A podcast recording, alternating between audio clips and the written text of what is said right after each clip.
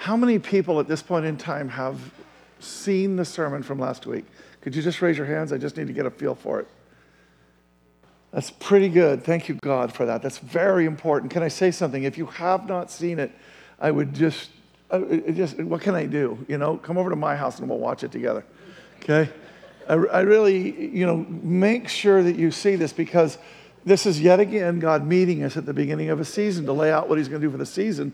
But this is not just about the season, this is about the next phase of this entire church's life and history. As we talked about last week,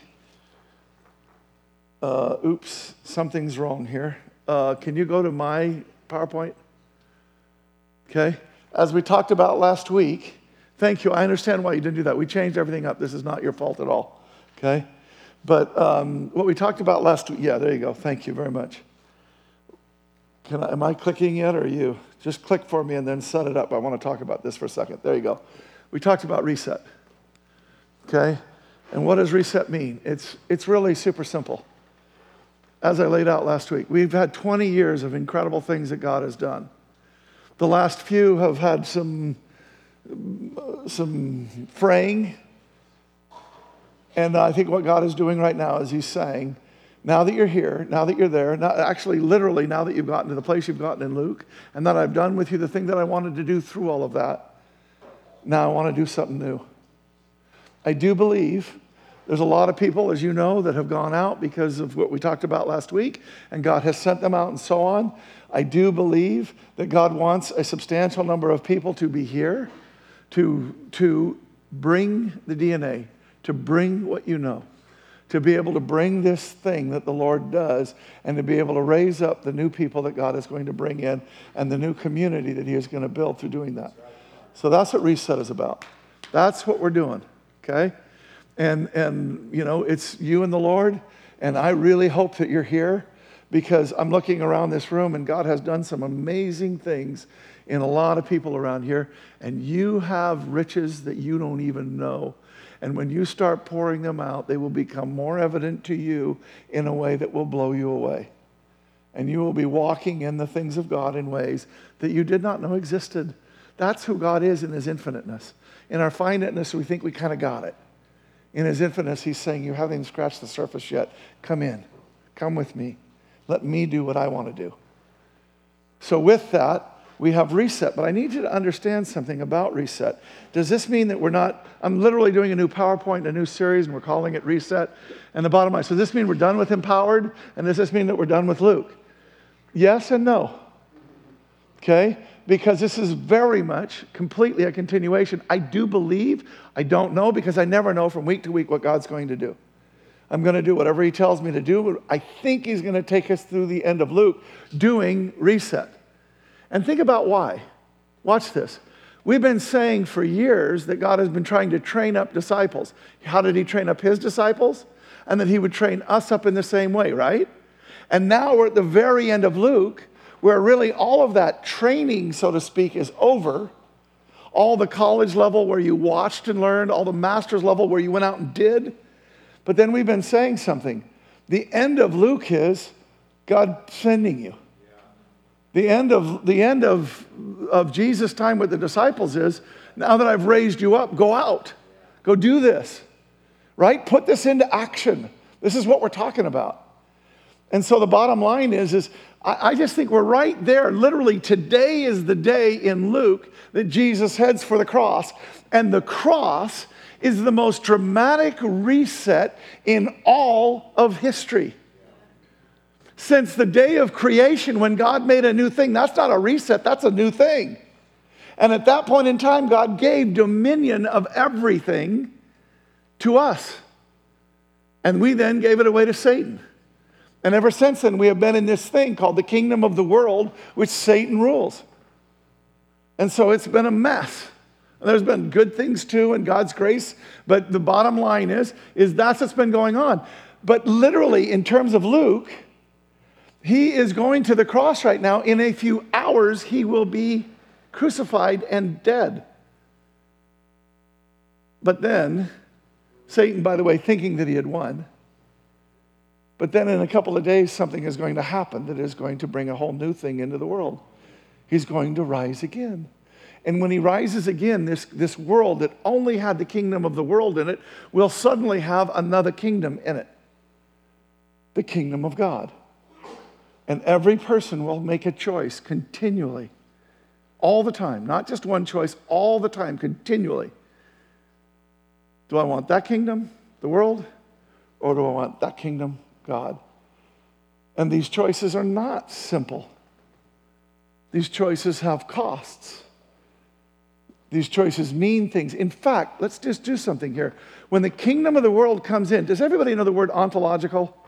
Ontological is this word that means the most fundamental being.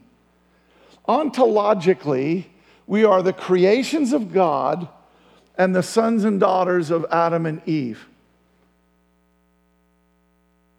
Two days from now, by, this, by Luke, two days from now, when he raises on Sunday, he is going to create a new kind of being, a new reality. It's not just going to be the kingdom of God in the world, he's going to take us and change us. What Jesus does on this last uh, Jesus is crucified and then he rises again. The, the, disciples understand that he might have risen again, but they don't know what's going on really. And so, what it says is that Sunday evening, the disciples were meeting behind locked doors because they were afraid of the Jewish leaders. They killed Jesus, they're going to kill them next. So they're afraid. Suddenly, Jesus was standing there amongst them. That's a new thing. And he says, Peace be with you, as in, don't be afraid anymore. As he spoke, he showed them the wounds in his hands and his side, saying, It really is me. And that filled them with joy that they'd seen the Lord. And again, he said, Peace be with you. Now, the first piece was, Don't be afraid. The second piece is, the separation that happened over here in the garden, I'm restoring it. I'm restoring a relationship with God. Peace be with you. Your relationship with God be restored. And so he says, Peace be with you. As the Father has sent me, just like we talked about, I'm sending you. This is the end of Luke. This is what he's doing. And then he breathed on him and said, Receive the Holy Spirit. Now, never forget this. Some of you have heard this, but let me just, just hang in there because we're re- rebuilding foundations, remember. But understand something the same God that formed a lump of clay and breathed into it life is now coming to people who are estranged from God with a nature from Adam and Eve, which is to choose their own way, not God's. And He is breathing into them the Holy Spirit who is creating in them new life, a new being, a new nature, something brand new that had never been on the earth except in Christ a person born of God that lives in the world. Peace be with you as the Father sent me. And then he breathed on them and said, Receive the Holy Spirit.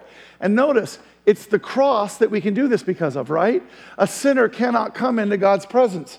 So it is the cross where Jesus forgave. And so he says, he talks about forgiveness. If you forgive anyone's sins, they're forgiven. If you do not forgive them, they are not forgiven. And he's talking about forgiveness. And what he's saying is, is I've made it possible for you to now be forgiven because I took the penalty, the consequences of all your decisions upon me. And now, if you receive what I did for you, you are clean, and the Holy Spirit can come in the new temple and do a new thing. And the new thing that he does, therefore, if anyone is in Christ, he is a new creation a new nature, a new person. Old things have passed away. Look, new things have come. No one born of God makes a practice of sinning. This is going to be an important thing that we're going to talk about here in a moment. For God's seed, what is a seed? You put an apple seed in the ground, and what comes out of it? An apple, an apple tree, and eventually an apple. But an apple tree, right? The seed is where everything comes from. Anything that thing is ever going to be comes from that. And what he's saying is, we now have God's seed in us, God's nature. He has put this new thing, and everything that will ever be is going to come from that. Now, we know that that new nature is inside of an old body that still hangs on to old things. So we do have a struggle. Or let me put it another way we have a choice. Are you going to choose the things of the flesh? Or are you going to choose the things that God has put in you. If you water the one, it will grow. If you water the other one, it will grow. Quit watering the one, water the other. Feed it, nourish it. He cannot keep on sinning because he's been born of God. That doesn't mean that he never sins again. It means that Jesus' blood covers those sins. It means that your heart is not to sin. It doesn't mean, well, I sin and God will forgive me in some casual, fluid way. You know, there is no forgiveness for that. Well, I'll do it and God will forgive me. Literally in the Old Testament, look it up, no sin for that. You make a decision to sin, just expecting God to forgive you, no forgiveness. Where's forgiveness come from? I don't want this anymore. I don't want to be that anymore. I don't want to do that anymore. I don't want that in my life anymore. I don't want it. You've got a new nature in me, a new thing, a new thing that is wanting the things of God and not the things of the world. And that's what I want. And I'm begging you, help me get to there. And step by step and moment by moment, God will move you into that. You, you have been born of God. And this is John 3, where he says, You must be born again. That means ontologically new. You see this? This new kingdom that God is raising up is, in fact, coming into people that are ontologically different. They are different beings than people who have not been made new by the Holy Spirit. We get it? Now, why am I making such a big deal about that? Because most of you in here, and this church is a church that is filled with people that have some depth to them, and of course you know all of this pretty well. But remember what we're doing we're doing a reset. We're rebuilding a foundation. That doesn't mean we're going to talk all the time about stuff that you already know. In fact, gonna, you're going to hear some stuff here that I think you didn't know today. But here's what's going on. For, well, since 2016, when I was on my walk, and a church in this area, a mega church, a huge church, uh, probably the largest church in the area at that time. If not, it was Mars Hill or this church, one of the two. But they decided that they were going to go full inclusion. And that means that the LGBTQ, they were going to, they didn't believe that there was a problem with that, that God is okay with it. And so they were going to ordain pastors and they were going to do this and they're going to do all this kind of stuff. Now, can I say something in this whole sermon here? I need your grace. I can tell you right now, this is not a sermon I wanted to preach early in September. I want to preach something flowery and good and make you feel good and all that kind of stuff. I, that's what I want to do. I'm an exhorter by nature. Okay? I tell you good things about you, and usually they're true. Thank you. Now, to be clear, I always think they're true. I never say anything about anybody I don't think is true. It's just that I don't always get it right. But anyway, whatever. But you with me here? I need grace. We're about to pray for the sermon, and I really need you to pray. I need every person in here to pray that this not just alienate, because I'm going to talk about some things that are pretty tough. And what I'm going to talk about in particular at this sermon, at this point in time, is we need to reset our theology.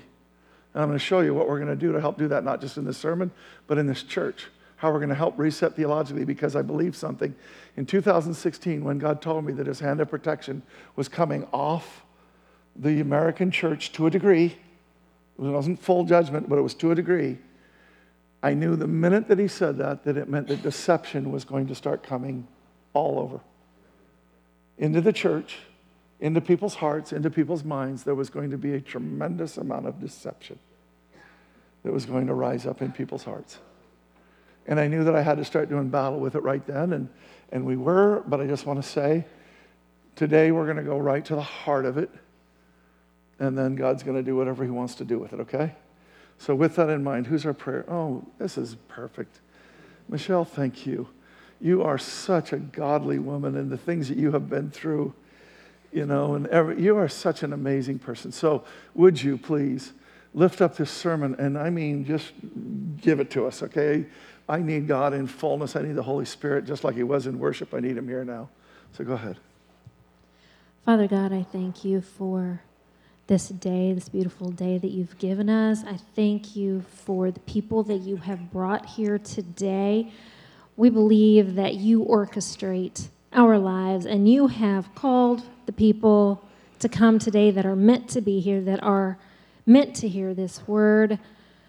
Lord, I believe that you are speaking to individuals right now. Lord, I pray that you would give Pastor Kurt the words to say and that you would give each of us ears to hear, that we would hear. Lord, I pray that you would soften hearts to hear whatever difficult things it is you have to say to us. Let us not harden our hearts today, but let us hear. Amen.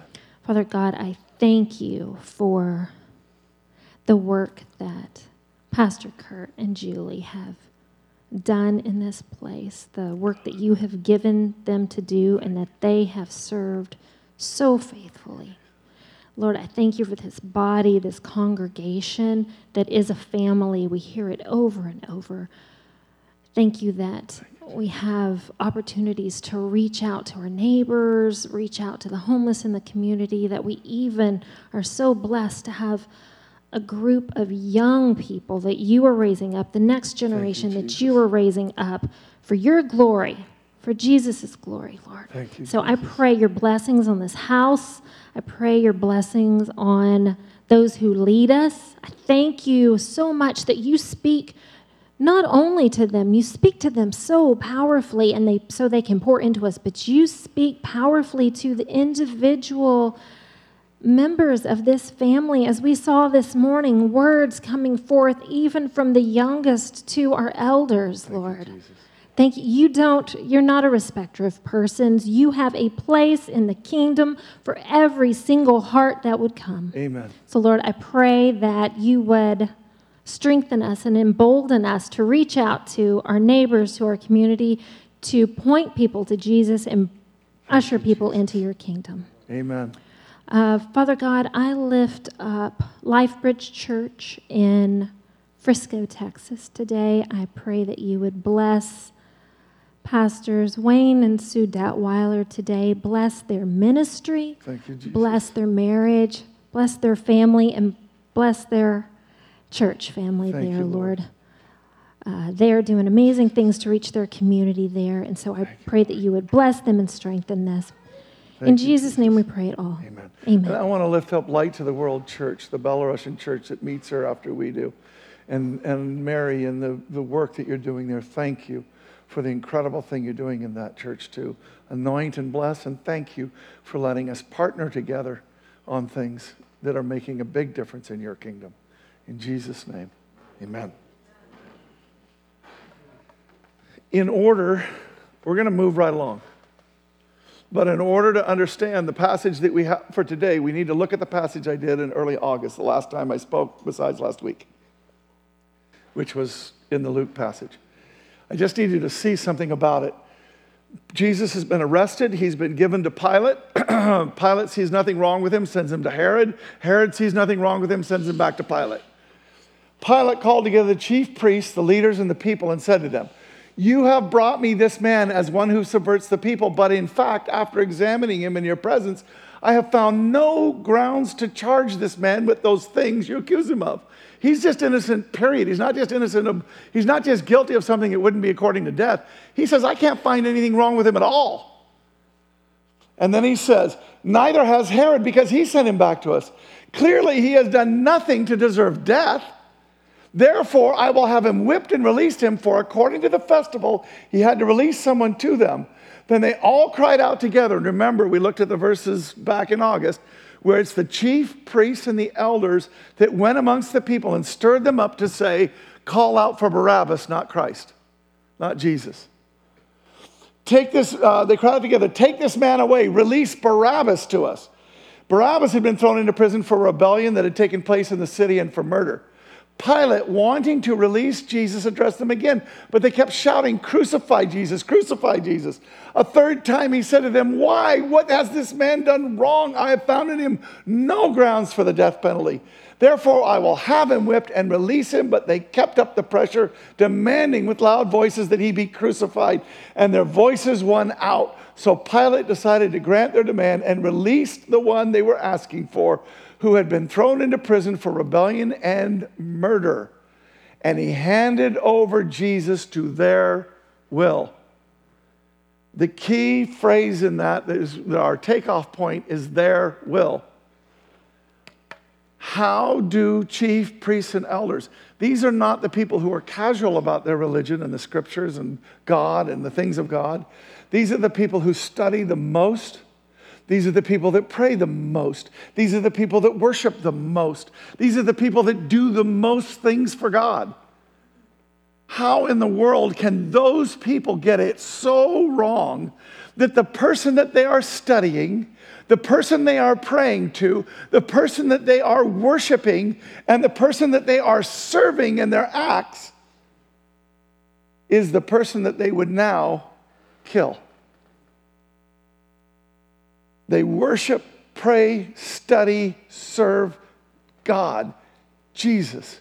And they're saying, kill Jesus. How do you get there?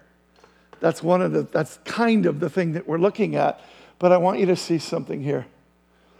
If they could get it wrong, so surely can we. We're going to talk about some stuff that's tough. And there's a way of talking about this kind of stuff that has a pointy finger and says, I don't do these things and you do, so you're bad. I hope everybody understands that to A, be a stereotype. There's not that many people that are like that, but there are plenty. But most Christians aren't like that. Most Christians know there, but for the grace of God go I. Right? But the bottom line is, is we need to stay in complete and utter humility, particularly when we're talking about things that are really tough. Because as God says over and over to all kinds of people, the Jews and others, if I did it to them, what am I going to do to you? Right? I need you to get this right. So now we go to our passage. This is, a, this is a sermon. I don't know. There's people that are preaching in these next weeks. If somebody wants to pick up this sermon and do a fun sermon with it, do. Because I think this is one of the most beautiful things in Scripture, and I don't even know why.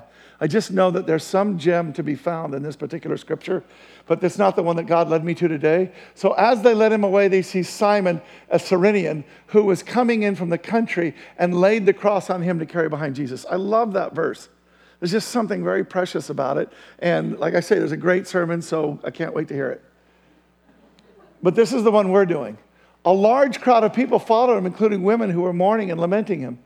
But turning to them, Jesus said, Daughters of Jerusalem, do not weep for me. Weep for yourselves and your children. Look, the days are coming when they will say, The women without children, the wombs that never bore, and the breasts that never nursed are fortunate. This is the exact opposite of the Hebrew young woman, right? What she wants is to have kids, particularly the Messiah. But she wants to have kids in general. These women that you see all throughout the Bible that are grieving because they haven't been able to have kids and so on. I know that in these day, in these day and times that people will make that choice, and if that's what God led you to do, more power to you. Great, no problems. But you just have to understand to call somebody fortunate because they haven't had a child is not the way, particularly the Jewish mindset would work. And Jesus is telling these women, they're going to be the fortunate ones. In fact, it's going to get so bad that everybody will cry out and say to the mountains, Fall on us, and to the hills, cover us.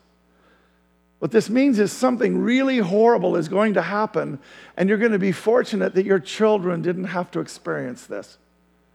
You're going to be glad you didn't have children to see them suffer and die in the ways in which children are about to suffer and die. Now, understand something. This reference is to something that goes Old Testament, current time, and New Testament, and future. Let's just do Old Testament first. Let's go back and see. When it's bolded out, it's referring to something. And here's what it's referring to this is the northern and southern tribes when there still are northern and southern tribes 10 tribes to the north, two tribes to the south. Israel on top, Judah on bottom. Okay? Now, what happens is see that Assyrian kingdom? Those 10 tribes in the north never did follow God, not one time. Their kings led them astray, their prophets led them astray, their priests led them astray. They served after other gods, and God was sometimes in there just a little bit, but He was never their worship.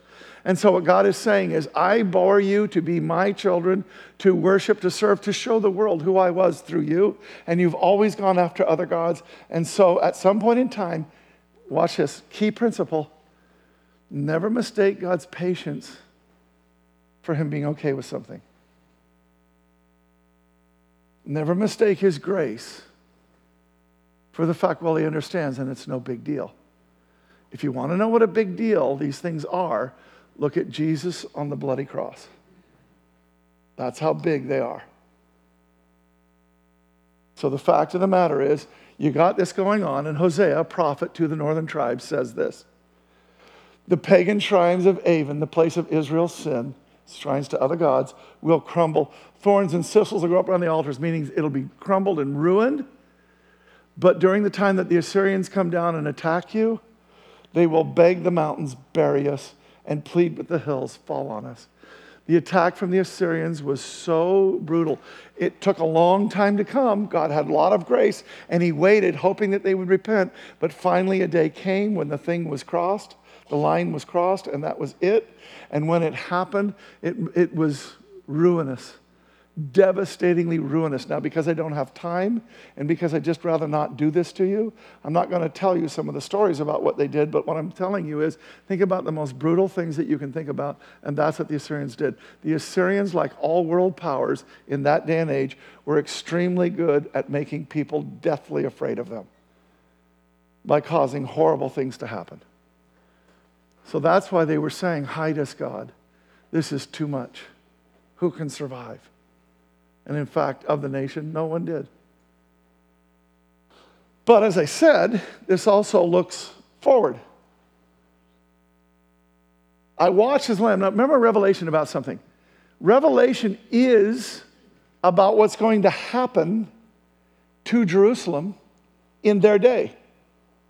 But then there's excess meaning. So it's also talking, it's multiple fulfillment. There is a fulfillment that's happening that he's talking about, but then there's excess meaning that goes to something that's going to happen in the future. So I watched as the Lamb broke the sixth seal, and there was a great earthquake. The sun became as dark as black cloth, and the moon became as red as blood. Then the stars of the sky fell to earth like green figs falling from a tree shaken by a strong wind.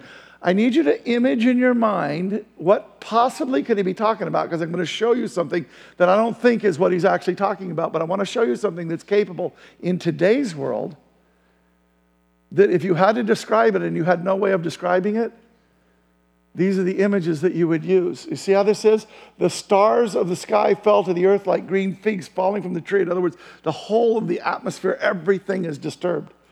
Now, watch. The sky was rolled up like a scroll. All of the mountains and islands were moved from their places. Let me show you, not what I think this is, let me show you a modern day metaphor for what this is.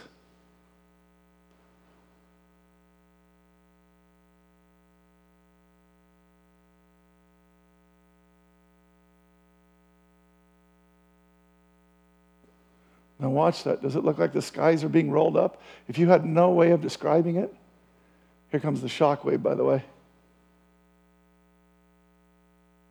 Does that look a little bit like things falling from the sky? The sky's rolling up, mountains being moved. Look at the bottom here, being taken out of their place. Do you see it? Can you imagine now? Does it help you to say, mountains fall on us to protect us? Because what happens in Revelation, then everyone, the kings of the earth, the rulers, the generals, the wealthy, the powerful, every slave, every free person, all hid themselves in the caves and among the rocks of the mountains. And they cried out to the mountains and the rocks, Fall on us and hide us from the face of the one who sits on the throne and from the wrath of the Lamb. For the great day of their wrath has come, and who is able to survive? At this point in time, in our culture, particularly in America, we know God who is love. And that's how he describes himself. And by the way, you can understand everything that God does in his wrath in the context of his love. I'm not going to do it in this sermon. I've done it other times, and if you want to talk to me about it, do. But I just want to tell you love is the primary thing about God. But we have made a terrible error, and it is a deception to not understand that God also cares about holiness. It's a violation of what he had to do with Christ on the cross to not understand how seriously God takes sin. And the reason why I'm going through this rather brutal moment right here is because we're just about to talk about a sin that is taking place in our culture and that we have all become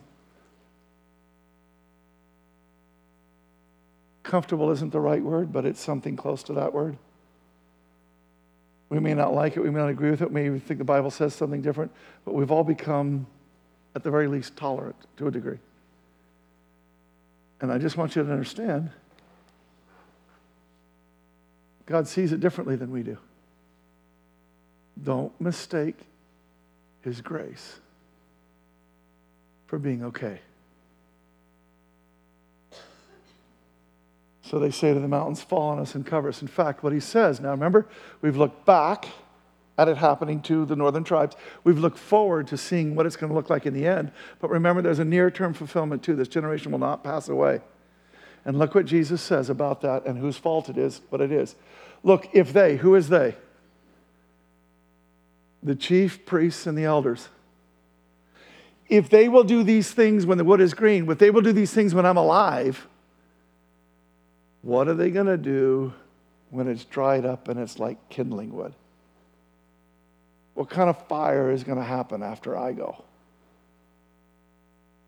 And indeed, in Israel, 39 years after the Passover that Jesus is killed on. Remember, he's killed on the day, on the evening before Passover. He's taken off the cross because it's Passover. They don't want to leave him up there. Remember that? 39 years later. How long is a generation? 40 years. Now, you can't make this stuff up. This is facts. 39 years later, it is the Passover again. A city of 100,000 is swollen to 1.1 million. There's a rebellion going on, and the Romans siege the city. And when they siege the city, by the time they're done, which takes a few years, and this is key now, the Roman soldiers did not kill the Israelites in the city.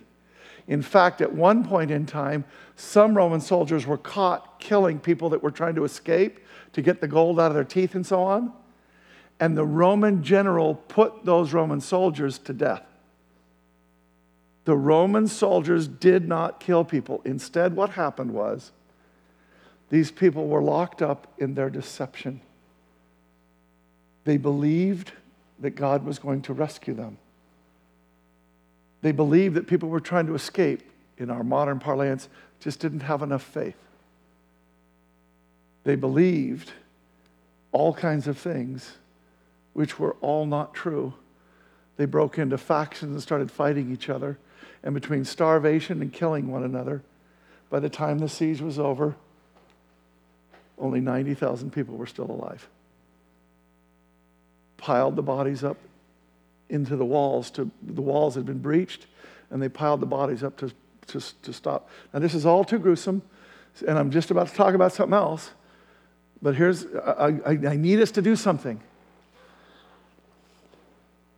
Do not be deceived. God is not mocked. For whatever one sows, that's what we will reap. Always remember something.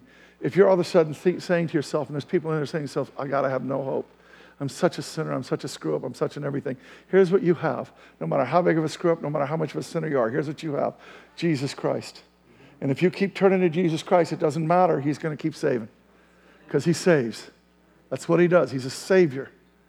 So don't get into condemnation about this. Here's what we're talking about people that are pushing that truth away from themselves and saying, this isn't a big deal or God actually likes it when he doesn't, he hates it.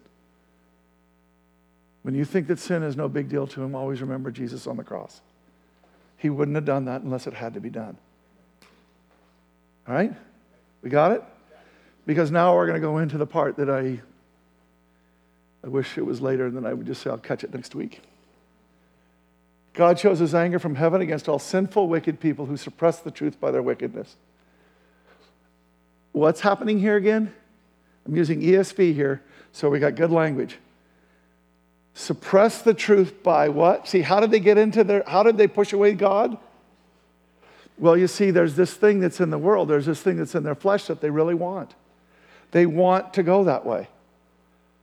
And then there's this thing in their conscience that's telling them, don't do that. And what they do is they tell their conscience, shut up, and they tell their flesh, go for it. And so they do it. And when they do that, they're effectively, for real, pushing God away, pushing the truth away. You see it? By the actions that they take, they're pushing the truth away. They know the truth about God because He's made it obvious to them. Look, wherever, the, forever since the world was created, people have seen the earth, the sky, through everything God made. They can clearly see His invisible qualities, His eternal power, His nature, who He is. When He says He's love, we can see that in creation itself. You don't have to read it in the Bible. You can look at how impossible it is that this would come about naturally and you can say to yourself, a designer did this who loves. A designer did this who's powerful. A designer did this who is intelligent. A designer did this who is provision. A designer did this who is all of these things. That's what he's saying. His eternal power and divine nature, so they have no excuse for not knowing God. And we could do this as I've done many times before, but, but just look, we have the advantage now, these Hubble images. And just look at that image and tell me that God isn't beautiful. If you believe that He created it, and He did, look at that. Tell me that He's not beautiful. Tell me something else. Those are millions of light years, what we're looking at right there. Do, do you think He's big? How big is He? The earth wouldn't even be seen in this picture. You couldn't see it even with a microscope. Do you think He's powerful? Do you think He's beautiful? Because I do. And again, I could show you so many different things, but let me just show you. Everything in that, if we were in that, you know, Star Trek, if we were flying around in our, in our little spaceship, everything in there kills us. Every ray, every cosmic radiation, everything in there kills us. Everything in the universe kills us.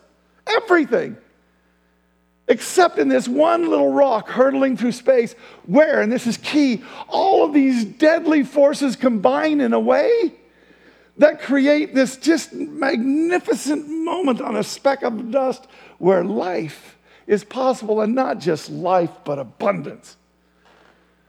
This little rock hurtling through space that kills everything has field after field after field after field around the world that just produces in mass. Do you think that God is a provider? Now, I could go on and on, but let me just go to where I really care about. God says that He is love. And He has given us the capacity to love, the ability to love. You know, amoebas don't hug their babies. God has given us this extraordinary capacity to have this extraordinary feeling that makes life the best it could can ever be.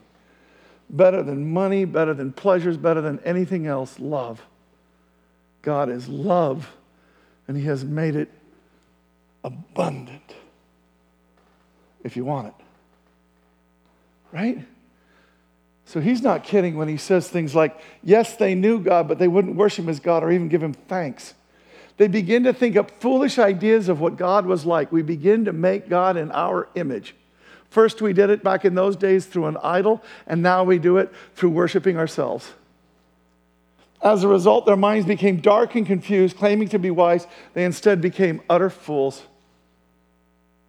Instead of worshiping the glorious, ever living God, they worshiped other things, so including ourselves. So God abandoned them to do whatever shameful things their hearts desired. Now, you have to understand something, right? He's talking about pushing the truth away, pushing Him away from us, so that we end up in deception, so that we end up in a bad place, right? He's talking about pushing it away. But now look where Paul goes. Look where the Holy Spirit has Paul go as he inspires him to write these words. It's sexual. There's a saying, there's a thing that we believe as Christians, and this is one of the reasons why. There's a phone down here. That is one of yours. Just don't want anybody to lose that, just in case. Thank you very much. Uh, if anybody lost a phone, it's under this chair. Is mine? No.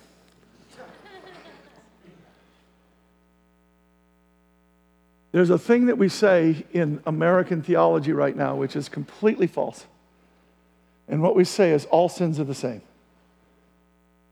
That is completely false. There's absolutely no biblical warrant for it. To the contrary, God is always ranking sins as higher than another and worse than another, all the time. what we, what, the way that we can say that, the reason why we say that is because the consequence for all sin is the same death. Right? If you separate yourself from him who was life, you're dead, and it doesn't matter if you did a little thing or a big thing. The consequence for all sin is the same, but the sin itself is not the same. There are sins that are worse than one another. We're going to see it right here. But here's what the bottom line is the Bible makes it clear that the sin that is at the pinnacle is sexual. And if you just look around our culture right now, you can see that. And if you look around the world for all of time eternal, you can see that the worst things, the most devastating things, I'm not saying that money and power and other things have been there, but sex has been at the heart of the most degrading, the most dehumanizing, the most corrupting of the image of God that God has inside of people. And we're going to see that because that's the point that he's trying to make here. Look, as a result, they did vile and degrading things with each other's bodies. What do you think he's talking about? A tattoo? No.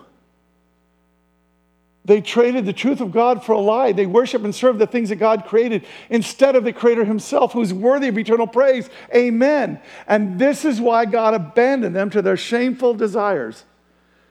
Now, understand this right now. Look, the body, Paul said, the body is not meant for sexual immorality, but for the Lord. These people have literally said, We live in Corinth, and Corinth is a place that has a temple, and in this temple, there's temple prostitutes, and part of the religion is to go and have sex with the prostitutes because, well, it's good for the prosti- it's good for the temple because you give them money, and then that's supposed to somehow be good for you.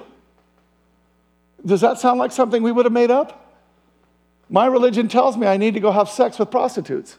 I can see a guy coming up with that religion. right? But he, so they say, look, the food was made for food, and God made our bodies for pleasure. Why shouldn't we go pleasure ourselves? Why shouldn't we do that? And he's saying, no, that's dumb. The body is not meant for sexual immorality, but for the Lord. The Lord for the body. The Lord is literally in us. We're the new temple, he'll say in two seconds. Do you not know that your bodies are members of Christ? Shall I then take the members of Christ and make them members of a prostitute? Never. Ridiculous. Do you not know that he who is joined to a prostitute becomes one body with her? That is not just prostitutes. That's anytime you're having marriage outside of somebody that God made you one with inside of a marriage. Inside of a marriage, sex is pleasurable and beautiful and glorious. Outside of a marriage, you are joining yourself with somebody.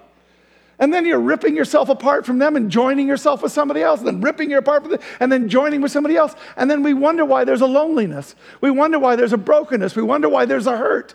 And let me just say something there's a lot of women that really want to be married, and because of sexual immorality in the world, there's husbands that are not stepping up and dating and marrying them as they would as God intended. And that is as much the judgment as the sex itself. It creates problem after problem after problem after problem. STDs and everything else. Literally, you can sleep with people that do not have, you don't, and they don't have any STDs. You sleep with enough people, you'll end up with an STD.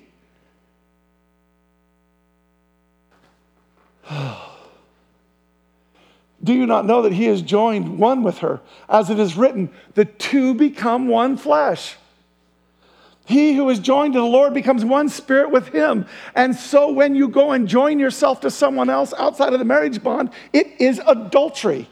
You are to be married to him, one with him. And when we go out and have sex with somebody else, it's adultery. Now, listen, let's be clear. When I'm saying this inside of these walls to this crowd, everybody, not everybody, but a lot of people will say yes. But let's also be clear there's a lot of people here that have done this. Me too. And we need repentance. We need to stand up. At this point in time, can you watch a television show where the people don't sleep together? Can you? At Hallmark. no, no, I watch a lot of Hallmarks with my parents. They do not sleep with each other. They don't even kiss until the very end.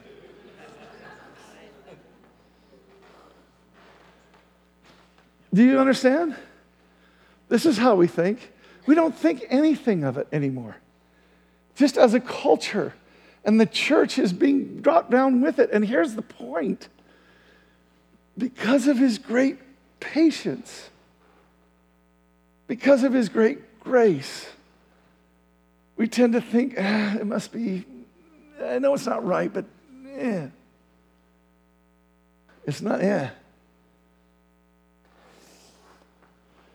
He is joined to the Lord, becomes one spirit with him. Flee from sexual immorality. Every other sin a person commits is outside the body. This is him talking about worse sins. But the sexual immoral person sins against his own body because you're supposed to be united with Christ and one with Christ, and you are ruining your relationship. You are just you are hindering, harming your relationship with God. Do you see it? You're harming yourself and your own body, even to the point of the things that we just talked about. Do you not know that your body is a temple of the Holy Spirit within you, whom you have from God? You are not your own. You were bought with a price, so glorify God in your body. This is what the scripture says. It's not what our culture says, but this is why we need a reset. because even in the church, we don't talk about this stuff anymore. Not really. We make mention of it, but we don't do what I'm doing right now, hardly ever because it'll just offend people or whatever. Oh God, we repent. We're not going to stand up here. I'm not going to stand up here week after week and just beat people over all the things that we do wrong. But this is a moment, and we will take this moment. And I'm asking you in these next words that I'm going to say that they would be holy and that they would penetrate hearts, that they would get into minds, and that people would see something different than what they thought. God, speak your words right now, not mine. In Jesus' name. God abandoned them. When we push God away, He abandons us to do what we wanted to do. He gave us free will. We're exercising our free will. There it is. Three things God makes very clear in this passage. Number one, God is not okay with sexual activity outside of marriage, period. If you've got your theology worked around to where it's okay, you've got your theology wrong, and that's called deception. Period. Love you. There's hope. There's God. There's the Holy Spirit who will walk with you in the most amazing ways to bring you through the most difficult things. Marriage is about learning to love an other. And the reason why is because God is the ultimate other. And in marriage, God is trying to get us to a place to where we understand that. And that is between a man and a woman. Because here's the thing sorry to say this this way, we're going to look at it in two seconds. But as a guy, no, no, don't make it about me. A guy knows what a guy wants.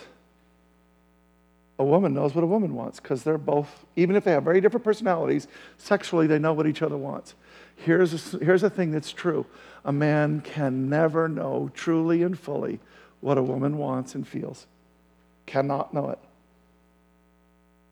A woman cannot know what a man wants and feels all the way. You can get better and better at it, which is you learning to love another, coming to understand them more and more. But here's the truth in the end, they're two totally different responses in ways that there cannot be a bridge between you can get, like I say, very good at understanding, which is what God is trying to do. Because in a marriage, including in the intimacy of the bedroom, God is trying to get us to learn how to learn about Him more. That's what He's trying to do. And the reason why I say all this is because even the women turned their nat- against their natural way to have sex and instead indulge in sex with each other. And the men, instead of having normal sexual relationships with women, burned with lust for each other.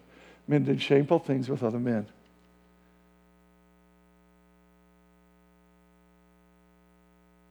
You, you can't even say that anymore. I'm not the one saying it, God said it. There are people that are trying to explain that away biblically, but here's the problem that passage. You can do little word studies by taking words out of their context and making them mean something and come up with a, a little way to get a little bit closer to maybe God's okay with this kind of thing because, of, well, it's, they're talking about a certain kind of sexual behavior. They're talking about this or that or anything else. But here's what the problem is this passage does not allow for any kind of interpretation like this. This passage makes something very clear gay sexual activity is not okay with God, period. It's just not. Now, by the way, I want to say something. If you're struggling right now, please, I'm begging you for grace right now. Would you hang in there for a minute? I'm about to talk about something that's going to help a lot. Okay? So if this is just losing you, I'm, beg- I'm asking you, hang in there for just a minute with me, okay? I'm moving quickly, but this is important. God is not okay with same sex sexual activity in any way. And in fact, what he says about it is this as a result of this sin, they suffer within themselves the penalty they deserve. He means the kinds of things that happen to us, diseases and so on. Since they thought it foolish to acknowledge God, he abandoned them to their foolish thinking. They thought that thing in their conscience was nonsense and foolishness, and so he gave them over to being foolish and wrong, deceived. He let them do things that should never be done, and their lives became full of every kind of wickedness. Now, there's a stereotype here that we have to do, right?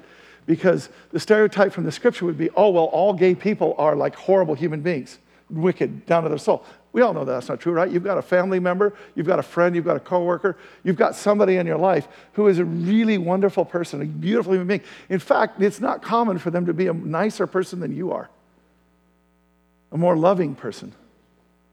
It's actually fairly common. So we're not talking about some stereotype. What we're talking about is, is that as we push God away, it opens us up to all kinds of things which now seem okay, which aren't. It's called deception. And just hang in there with me for one sec because I'm going to say something about this, but watch this. They know God's justice requires that those who do these things, this is where we're living right now. I don't think we do, I don't think we, I think we've seared our consciences to the point that this verse is no longer true in America for most people. They know God's justice requires that those who do these things deserve to die. I, I don't think people in America believe that. I don't think people know that. I don't think their conscience is telling them that because they've seared their conscience on this, hardened it. So I don't think people feel, feel that way. But we do do this. Worse yet, they encourage others to do them. And here's what's being said right there you know when you do something that's wrong and you know that you did something that was wrong, and then you're trying to get out of the penalty for it? What do you do? Well, Johnny did it. And if Johnny jumped off a bridge, would you do that too? Right? This is what we do. If everybody's doing it, then it must be okay for me to do it, despite the fact that there's something in me that tells me there's something wrong. If I can get everybody to do that, it will shut up the voice inside of me, the Holy Spirit inside of me, that's telling me there's a problem. Watch, a better way. There's a Holy Spirit inside of me that's telling me there's a better way. There's something else that God has. Now, I want to say something. This is as much as we're going to talk about the LGBTQ stuff, but here's the point. You got to listen to me. Okay? I have, we, I've done three sermons on this that, that were just, by the way, I invited LGBTQ people, friends, and so on to each one of these sermons. So in every one of these sermons, there were gay people at the sermons. And every one of them, I made a point to talk to them afterwards. And every one of them has said, I don't necessarily agree with you, but I really appreciate how you said it. And it did make me see things that I'd never heard before. So I'm asking you to go to our website look for same sex relationships, just search for it. And there's three of them right together. They were at different periods of time, but they make a nice set. And I'm telling you, I'm asking you, if you don't like what I'm saying, if you don't agree with what I'm saying, I'm just about to do something here. But what I'm telling you is first and foremost, would you do me a favor? Would you please go to the website and look at that stuff? Okay? And then we're going to talk. But let me just get back to the sermon for a second and say this. If we don't agree with point number one and point number two, then that is us pushing God away, period. That's what this Romans passage is saying. You cannot argue it any other way, which is us being in deception.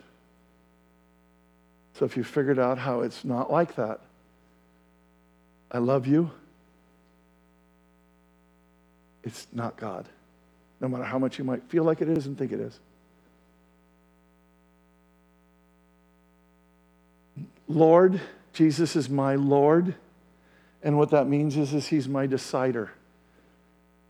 He's the one that tells me what's true and right. He's the one that gives me a word that discerns what's real and what's not. Everything in my life, heart, and mind comes from His word, presence, experience. So, this becomes a test for us on two levels as Christians. The first one is this Is the Lord really the decider for us of everything in our lives, hearts, and minds? You may not agree with what's being said here from the pulpit today. I don't care.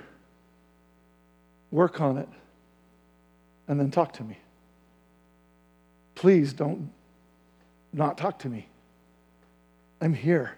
In fact, watch how much so. But the second thing is, is do we manifest his heart and his love? Jesus has the woman brought in adultery, something that God says he hates, and he loved her. And that's what he's asking me to do. If I could speak the languages of earth and heaven, all the languages of earth and angels, but I didn't love others, I'd only be a noisy gong or a clanging cymbal. if I had the gift of prophecy and I understood all God's secret plans and possessed all knowledge, if I had such faith that I could move mountains, but didn't love others, I would be nothing. If I gave everything I have to the poor and even sacrificed my body, I could boast about it, but if I didn't love others, I would have gained nothing. God is love, and if we are not operating from love, then we are not operating from God, even if we're right in the principle. The process is as important as the principle. We're not talking about tolerance here. We're talking about a heart-rending love to help everyone who is being stolen from, killed, and destroyed. And here's what's key to this at this point in time they don't believe that they're being stolen from, killed, and destroyed. They believe you're the one that's trying to steal from them, kill them, and destroy them. Thanks, but no thanks. That's what they believe. They believe you're the problem. But that doesn't change your love, and it doesn't change the truth. So you got to love. And you got to stand as Christ did and as he empowers you to do. The thief comes only to steal, kill, and destroy. I came that they may have life and that abundantly.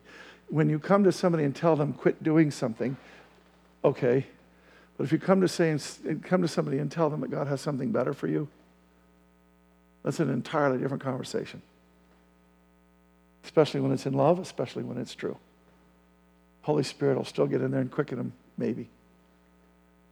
But bottom line, what can we do? So, what I'm saying is first watch the three sermons we grouped together on our website, search for same sex relationships, and then, and here's how I'm ending.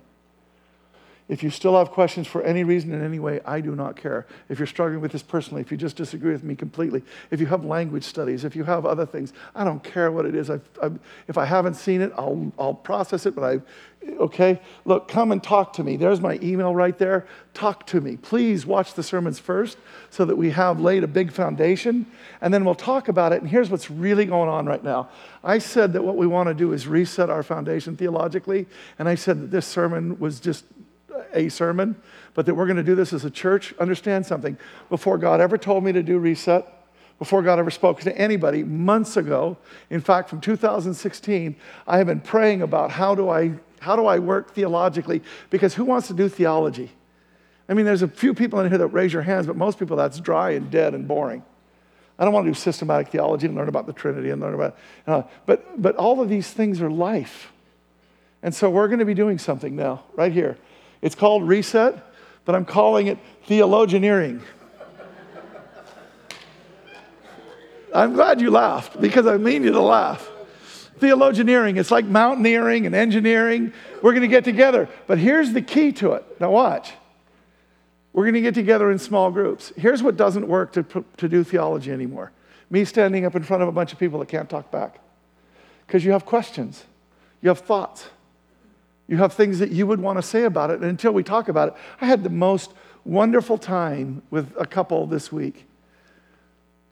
And they just, we talked about really deep stuff. And then they were able to ask me all these questions. And then I was able to ask questions, and then we just went back and forth. The learning that you do in that environment is so much greater than can even happen in this environment that I am literally doing something that God led me to do a long time ago and I was already planning on. And that is, I'm going to reduce my preaching a little bit so that I pick up bandwidth to start going around to groups that are no more than 12. If it's three or four people, that's perfect. If it's 12 people, that's still going to work. But I want it to be small enough to where the most introverted person is going to, is going to feel really good about bringing up anything they want to bring up. And here's what we're going to be doing theology done right is simply coming to know God. It's not about all those concepts, it's about coming to know God. He has revealed himself in the Word throughout history and in each of our lives. Theology just puts all of that together to understand who He really is more deeply. The modern world is so overflowing with information, distractions, entertainments that it's very difficult to stop and take the time to put all this together. The Lord has deeply impressed upon me how important it is to get together with small groups of people, 12 or less, so that we can really dig in and discuss. This is going to be a blast because theology done right overflows with the joys of aha revelations as God opens our hearts and minds. Have you ever had that happen? We were sitting and all of a sudden, you know, reading your Bible or talking to God or doing something, and all of a sudden you get this revelation. Doesn't it feel good? Isn't it like this? Literally, you are built to have this release of a revelation from God. You are built for this. So that's what we're going to do. And right now, here's the, it's not so tentative. You can see I'm going to the youth group. I'm going to the 20s. I'm going to do one in Bellevue here. I'm going to do one in Woodinville. Then we're going to do 20s and youth. And then I'm going to do, I'll try a church one before service, see if that works. And then we're going to do one in Redmond, a youth, 20s, Renton. You see what I mean? We're going to go north, south. I'm going to go all over. And I'm just going to go. Some of them will be inside a community group. Some of them will just be at a house. And I'm just going to come. And if anybody wants to come, come. And like I say, if it's three or four people, that's awesome. But come with the stuff that you care about. Because what I'm not going to do is come with a curriculum with you. I'm not going to start at page one of Rod Williams' systematic theology called renewal theology. Instead, what I'm going to do is I'm going to ask you, bring what you care about, and that's what we're going to talk about. Got it? We're going to reset the foundations here. We're going to go after the Lord bringing revelation about how beautiful He is, how loving, how powerful, how incredible. We're going to reset. So, Lord, in Jesus' holy and precious name, I'm asking you that you would do this reset as only you can. Come and do the most extraordinary things as only you can. In Jesus' holy and precious name, you do what you can do. We are turning our foot from the things of the world. We are turning to you. And we are saying in Jesus' holy and precious name, Come meet us. Come take us across that wilderness to your promised land. If you don't take us, don't send us. So we start out the journey saying, Come and take us home. Reach down in front of you, and in front of you are these two cups. If you're in the front row, just there's one right behind you. And then the people in the back row, would you hand it forward to people?